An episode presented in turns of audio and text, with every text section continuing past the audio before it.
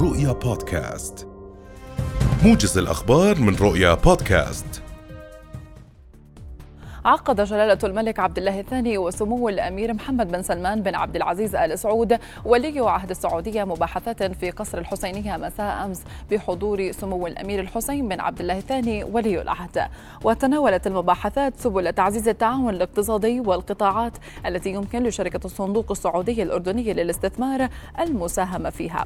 وشدد جلالته على الدور المحوري للمملكة العربية السعودية بقيادة خادم الحرمين الشريفين في دعم قضايا الأمتين العربية والإسلامية وتعزيز العمل المعربي المشترك والعمل من أجل تحقيق السلام بالمنطقة والعالم. من جانبه أكد ولي عهد السعودية أن على أن العلاقات بين البلدين تاريخية والتعاون مستمر في كل القطاعات. قائلا إن هدف السعودية هو الدفع نحو مرحلة جديدة من التعاون لمصلحة البلدين. هذا ومنح جلالة الملك عبد الله الثاني ولي العهد السعودي محمد بن سلمان قلادة الحسين بن علي تعميقا وتجسيدا للعلاقات التاريخية المميزة بين البلدين وتعد القلادة أرفع وسام مدني في المملكة الأردنية الهاشمية وتمنح للملوك والأمراء ورؤساء الدول. أعربت وزارة الخارجية وشؤون المغتربين عن تعازيها بضحايا الزلزال الذي ضرب ولايتي بكتايا وخوفست في أفغانستان قبل أو صباح اليوم.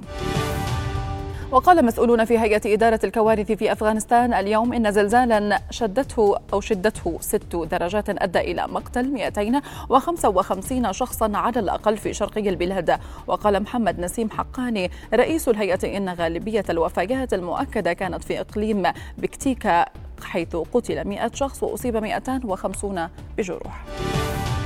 قال مصدر حكومي مطلع اليوم إن الحكومة عازمة على تمديد أمر الدفاع رقم 28 والمتعلق بحبس المدين.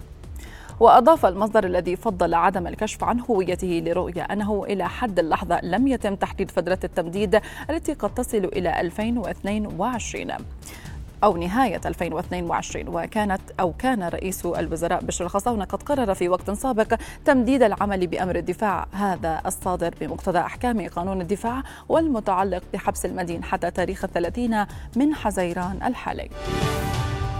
قال الناطق الإعلامي باسم وزارة المياه والري محمد أو عفوا عمر سلامة إن ارتفاع نسبة الفاقد المائي بعد التحدي الكبير أمام هذا القطاع.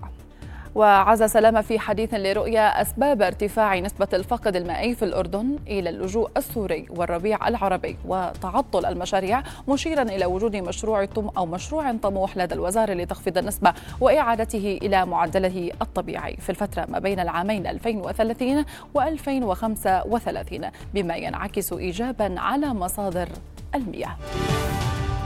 أعلنت المؤسسة العامة للضمان الاجتماعي أنها ستقوم بصرف رواتب متقاعدي الضمان لشهر حزيران الحالي يوم غد الخميس دون اقتطاع أقساط السلف الشخصية التي حصل عليها المتقاعدون بعد تخفيض الرواتب التقاعدية لهم.